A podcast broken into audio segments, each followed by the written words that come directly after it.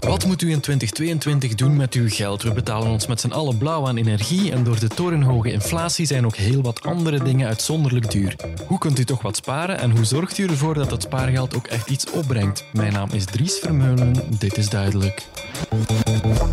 Duidelijk, de morgen.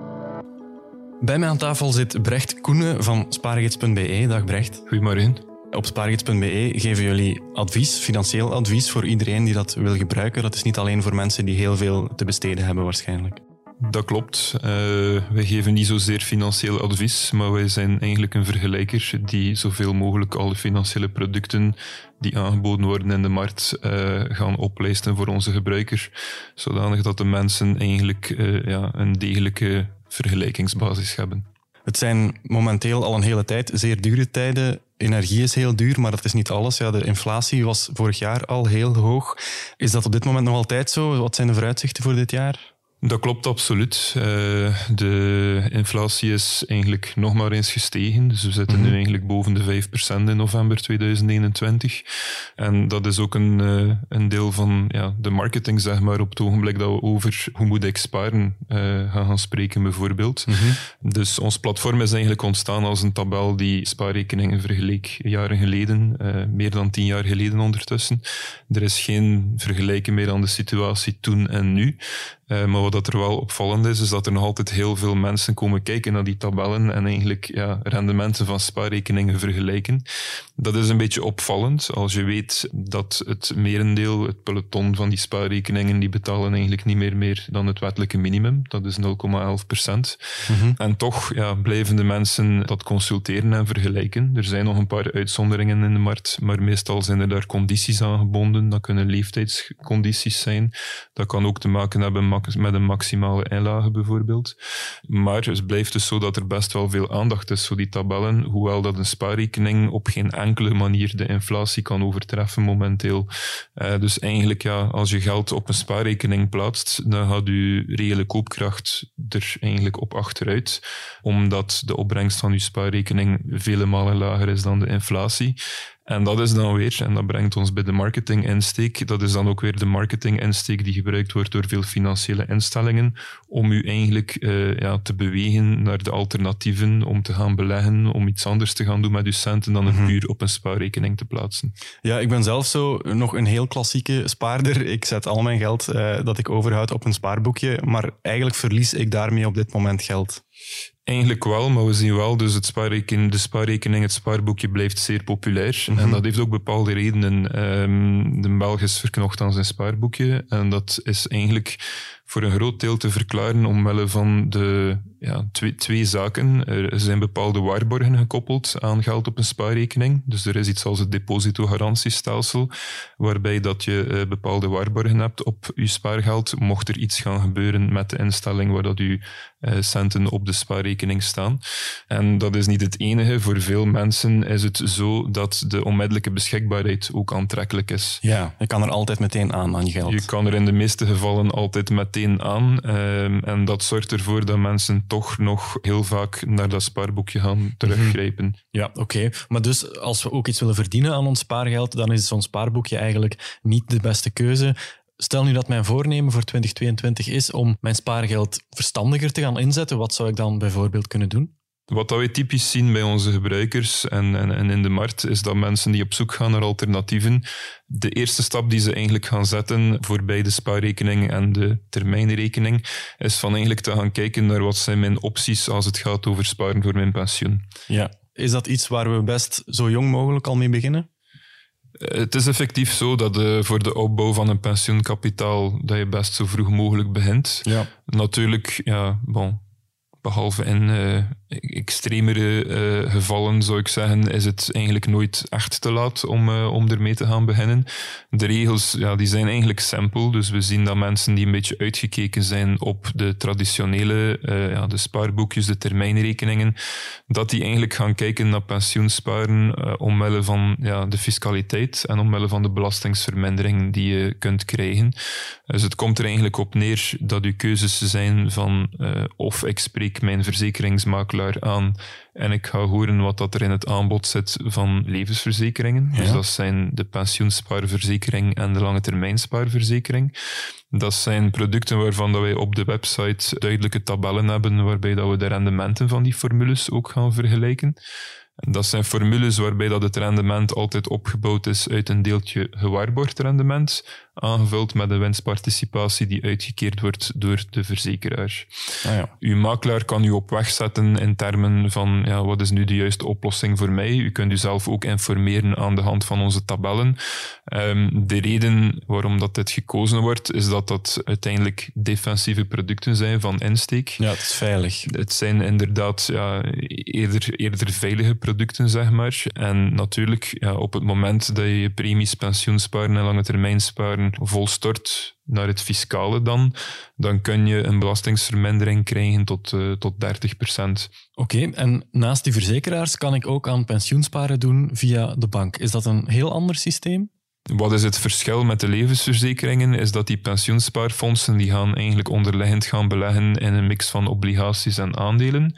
Traditioneel gaan die iets meer de defensieve kant gaan kiezen, eh, de pensioenspaarfondsen. Uh, maar als je kijkt bijvoorbeeld naar de rendementen die die neergezet hebben in 2020 en 2021, ja, dan hebben die toch echt wel een heel mooi parcours kunnen neerzetten. Uh, ook daar geldt eigenlijk dat je bij het beleggen in een pensioenspaarfonds, dat je ook van dat belastingsvoordeel tot 30% kunt gaan genieten. Ik denk het enige of eigenlijk bij alle vormen van pensioensparen, is het uh, geen dat je rekening mee moet houden, uh, is dat er geen onmiddellijke beschikbaarheid meer is van je centen. Dus het gaat er eigenlijk over dat je daar een keuze maakt voor de lange termijn. Dat is ook logisch. Uh, het gaat over je pensioen. Um, concreet komt dat er eigenlijk op neer dat zeker als je ja, zou moeten dat kapitaal afhalen voor je 60ste verjaardag, dat je daar echt wel moet opletten, omdat je daar uh, heel hard op kunt gepenaliseerd worden als je dat doet. Mm -hmm. Dus dat is denk ik het, het allerbelangrijkste in dat kader van daar zeker rekening mee te houden. Ja, het moet geld zijn dat je pas zal nodig hebben wanneer je effectief met pensioen gaat. Maar ondertussen heb ik wel elk jaar een fiscaal voordeel. Klopt.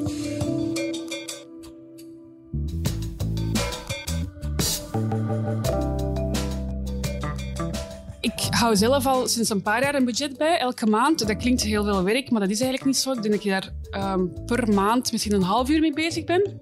En ik merk dat ik daardoor veel meer controle heb over mijn geld. Ik heb niet het gevoel dat ik zuiniger moet leven of, of uh, beperkter leven of zo. Maar ik weet wel wat ik daarmee doe en daardoor word je automatisch zuiniger omdat je geen geld meer uitgeeft aan dingen die je eigenlijk niet echt nodig hebt of die niet zo belangrijk zijn. Ja, we gaan het zo meteen nog hebben over beleggen en hoe je met een klein bedrag eigenlijk toch al slim kunt investeren. Maar daarvoor moet je natuurlijk elke maand ook wel dat bedrag kunnen overhouden. En wie ons daarbij kan helpen, dat is Lotte Bekkers. Dat is een collega bij De Morgen en die weet alles over slim budgetteren. Bijvoorbeeld om te beginnen door in de winkel bewuster om te gaan met haar geld. Bijvoorbeeld wel een klassieker. Uh, denk ik dat veel mensen bijvoorbeeld een boekwinkel binnenstappen en niet naar buiten kunnen komen zonder vijf boeken te kopen. Ja, Er is niks mis mee. Maar je moet dat wel bewust doen. Um, als je dat elke keer doet zonder nadenken, dan zou je er wel van kunnen verschieten hoeveel dat je op het einde van een maand of op een jaar uitgeeft aan boeken, terwijl je er thuis nog 50 hebt liggen die je eigenlijk nog niet gelezen hebt. Mm Dat zijn zo kleine dingen dat je gewoon een beetje meer nadenkt. Ik denk, er zijn veel mensen die zeggen, oh, ik heb geen zin om te koken, en we bestellen takeaway. Super makkelijk. Maar als je dat allemaal optelt, zou wel eens kunnen verschieten hoeveel geld hij daar op een maand tijd aan geeft. En misschien is het je dat ook niet echt waard. Ja, en ik denk dat we vaak misschien gewoon niet echt heel goed weten waar ons geld allemaal naartoe gaat. Dingen waar we stiekem veel geld aan uitgeven zonder het echt te beseffen. Ja, ja dat is zeker waar. En dat is denk ik de aller, allerbelangrijkste tip voor mensen die willen sparen, is dat je een soort um, overzicht krijgt van wat het er binnenkomt, welke, welke inkomsten dat je hebt en waar dat je geld naartoe gaat. Mhm. Er zijn superveel apps voor tegenwoordig uh, die je daarbij kunnen helpen. Ik denk de, de bekendste app is uh, You Need a Budget. En wat die doen is eigenlijk een soort overzicht maken van ah, ik geef zoveel uit aan mijn huishuur of hypotheek, ik geef zoveel uit aan, aan energiekosten, zoveel aan boodschappen, noem maar op. En het idee is dat je daar een overzicht aan hebt en dan pas kun je ook zien inderdaad van oh jee, ik geef echt super heel tijd aan takeaway uh, mm -hmm. of mijn energie energie kost mij eigenlijk heel veel geld. Kan ik dat niet goedkoper uh, doen bij iemand anders? Of uh, ja, die auto kost mij eigenlijk heel veel geld aan brandstofverzekering, taxen, noem maar op. Terwijl ik die eigenlijk heel weinig gebruik. En dan pas kun je een beetje grip krijgen op wat je aan het doen bent. Zo'n ja. typisch zijn ook boodschappen. Hoeveel geef je niet uit aan zo dat in het begin van de lijst bijvoorbeeld, al die potjes met, met hapjes en olijfjes. Daar is absoluut niks mis mee. Maar dat zijn allemaal van die kleine dingen, dat zijn kleine rekeningetjes waar je geen overzicht over hebt. En het is pas door dat per maand te gaan bekijken van hoeveel kost mij dat in totaal, dat je door hebt van is dat veel, is dat weinig en is het mij dat eigenlijk wel waard? Ja, dus minder dingen uitgeven of minder geld uitgeven aan dingen die je eigenlijk niet echt nodig hebt.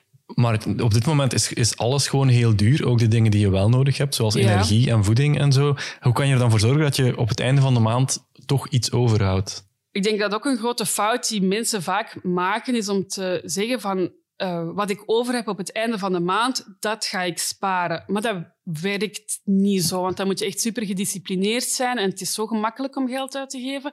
Ik denk dat het um, veel beter is om dat principe om te draaien en meteen in het begin van de maand een bepaald bedrag opzij te zetten. Net zoals dat je in het begin van de maand je hypotheekaflossing betaalt of je huishuur automatisch betaalt. Ja. Wat het daar wel belangrijk is, is dat je een realistisch bedrag kiest om te sparen. Het heeft geen zin om te zeggen van ga ik ga elke maand zot doen, ik doe daar uh, 1000 of 500 uh, euro op mijn spaarrekening. Als je dan op de in het midden van de maand toch de helft terug moet gaan overschrijven op je zichtsrekening, omdat je niet toekomt. Mm Wat dat ik ook bijvoorbeeld doe, is voor mezelf een afspraak maken dat als ik een, een, een bedrag binnenkrijg, los van mijn maandloon, bijvoorbeeld je vakantiegeld, mm ik heb een, een, een deal met mezelf, twee derde daarvan zet ik op mijn spaarrekening en een derde is gewoon plezier. Daar kan ik schoenen mee kopen of naar de dure kapper of noem maar op. Maar twee derde standaard gaat naar mijn spaarrekening, ongeacht het bedrag. Het helpt ook als je bijvoorbeeld in het begin van de maand die overschrijving naar je spaarrekening automatiseert, zodat je dat niet zelf moet doen, dat dat iets is dat, gaat, dat je daar niet over moet nadenken, dat dat vanzelf gaat. En ik heb ook al gehoord van mensen die hun spaarrekening echt bij een andere bank openen. Ah, ja. Net om de verleiding van toch terug over te schrijven uh, voor hun dagelijkse uitgaven, om, om die toch wat te weerstaan en het wat moeilijker te maken. Een soort mhm. extra hindernis dat je opwerpt voor jezelf, zeg maar.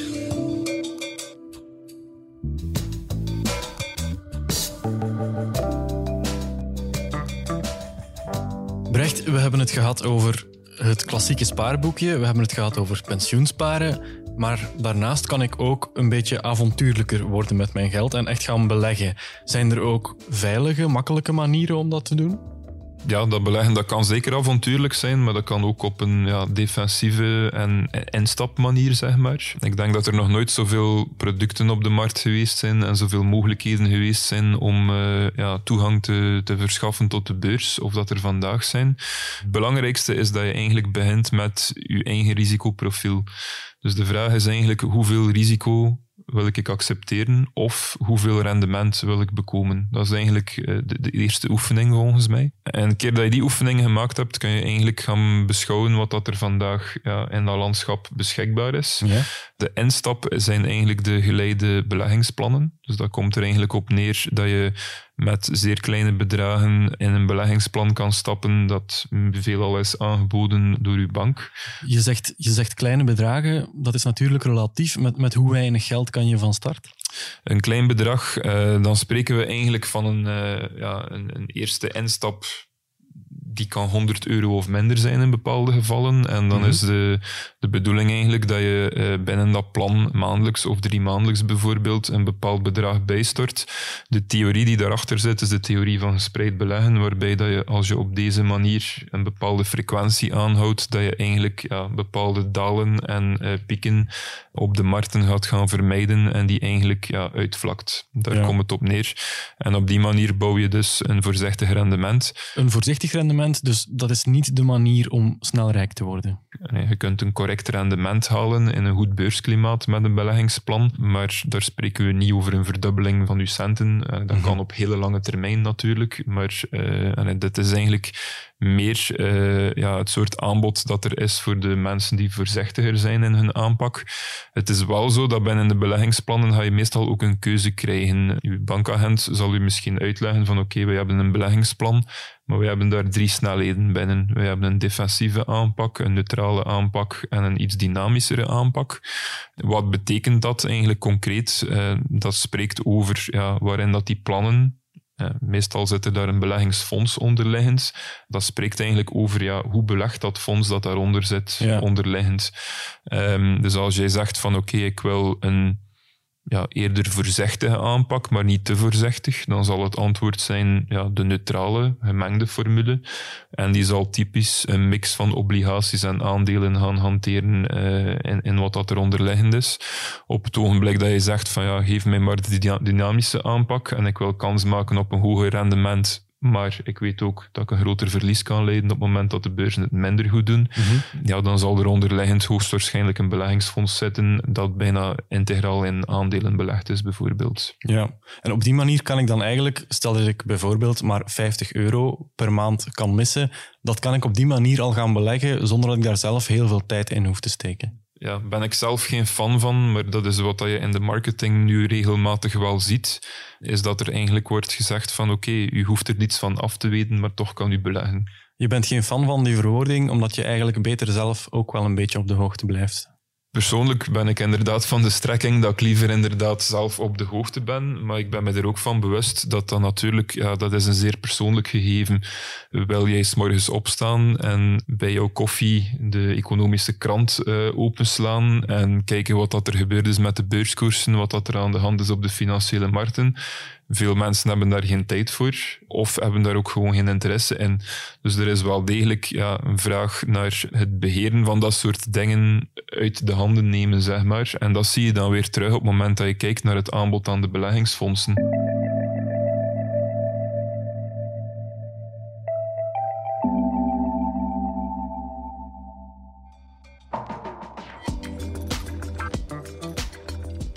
Met zo'n beleggingsfonds laat ik het meeste werk dus over aan mijn bank. Ik kan ook zelf gaan investeren in, in specifieke bedrijven en aandelen kopen.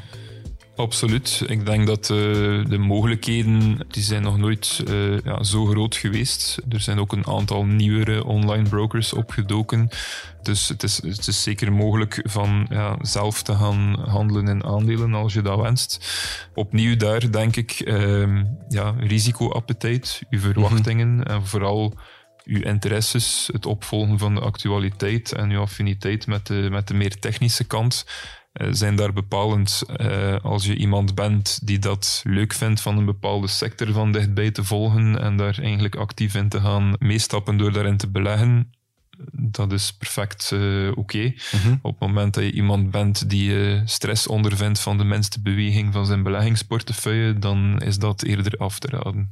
Ja, en je, je, kan het makkelijk doen van thuis nu, gewoon aan de computer je geld gaan investeren. Maar als je, zoals ik, daar niet echt heel erg in thuis bent en misschien ook niet de tijd of de interesse hebt om daar echt mee bezig te zijn, dan is dat eigenlijk niet zo verstandig dan is dat eigenlijk minder verstandig, zou ik zeggen. En dan, ja, dan kom je eigenlijk meer terug in, in het spectrum van de beleggingsplannen of dan de beleggingsfondsen terecht.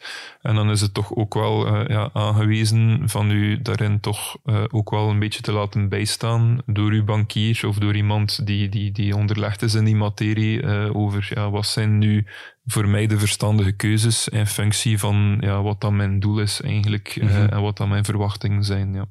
Zijn er vuistregeltjes die je kan volgen uh, over bijvoorbeeld hoeveel van je spaargeld je kan investeren en hoeveel je beter laat staan? ja, het is altijd uh, verstandig van een bepaalde ja, buffer aan te houden voor onvoorziene omstandigheden. Je moet bijvoorbeeld ook rekening houden ja, als je belegd bent of je moet aandelen of beleggingsfondsen geforceerd gaan verkopen op het ogenblik dat je zegt ik heb nu mijn centen nodig, mhm. is er een grote kans dat dat niet het juiste moment zal zijn. Waardoor dat je misschien ja, iets gaat verkopen op een ogenblik dat, dat niet optimaal is. En dat je, ja, wat dat je eigenlijk anders niet had gedaan, maar enkel omdat je bleek geen buffer te hebben voor iets onvoorziens op te vangen. Dus het is altijd verstandig, het is altijd aangewezen van een bepaald potje, zeg maar, aan de kant te houden voor onvoorziene omstandigheden. In het kader van het aangaan van een hypothecair krediet zijn er ook altijd bepaalde vuistregels die gesteld worden als en ja, uw afbetaling mag niet groter zijn dan x procent van, van uw netto inkomen bijvoorbeeld. In hoeverre zijn die juist? In het kader van de hypothecair krediet is er lang gezegd 33 procent. Ja ik denk dat dat vandaag zeker voor jonge mensen veel, heel veel de realiteit niet is. En dat we daar eigenlijk spreken over 50% en meer. Ja, wat die buffer betreft, zoals ik onlangs, moet je op je spaarboekje zes netto maandlonen hebben staan om veilig te zijn. Ik kan je vertellen, dat heb ik niet op mijn spaarrekening. Dat is denk ik voor veel jongere mensen niet het geval. En dat is inderdaad ja, zo'n een recht getal dat inderdaad wel eens genoemd wordt.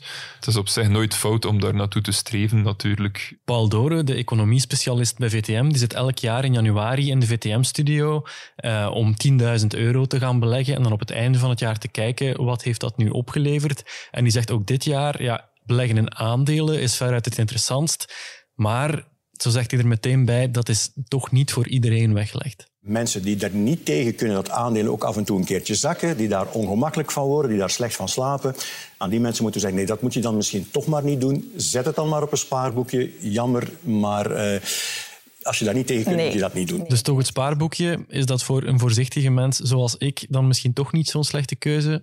Ja, we, hebben over een aantal zaken gepraat. Uh, ja, er zijn ook tussenliggende oplossingen natuurlijk. Uh, aan de ene eind van het spectrum heb je geld op een spaarboekje parkeren voor 0,11% rendement. En eigenlijk ja, in reële termen aan koopkracht verliezen.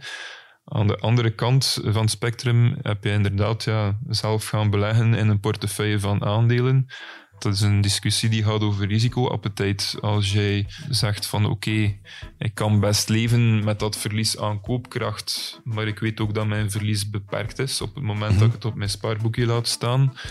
Dat is een uh, persoonlijke mening. Uh, op het ogenblik dat je kans wil maken op een verdubbeling van je centen en zegt oké, ik wil mee in de aandelenportefeuille, dan moet je ook uh, de nodige ja, realiteitszin hebben om te weten dat de helft van je centen ook kan verdwenen zijn aan het einde van dat jaar. Dat is uh, eenmaal het, het, risico dat daarmee gepaard gaat. Dus uh, dat is allemaal een kwestie van hoe je staat ten opzichte van risico met je centen. Goed, meer dan genoeg dus om over na te denken dit jaar. Brecht, dank je wel. Hè. Dank u. Ik bedank ook mijn collega Lotte Bekkers om even langs te komen in deze aflevering. En natuurlijk bedank ik ook u, beste luisteraar, om te luisteren. En hopelijk doet u dat volgende week opnieuw, want donderdag zijn we er weer met een nieuwe aflevering. Als u zich even op deze podcast abonneert in uw favoriete podcast-app, dan hoeft u geen enkele aflevering te missen. Heel graag tot volgende week. Dit was duidelijk.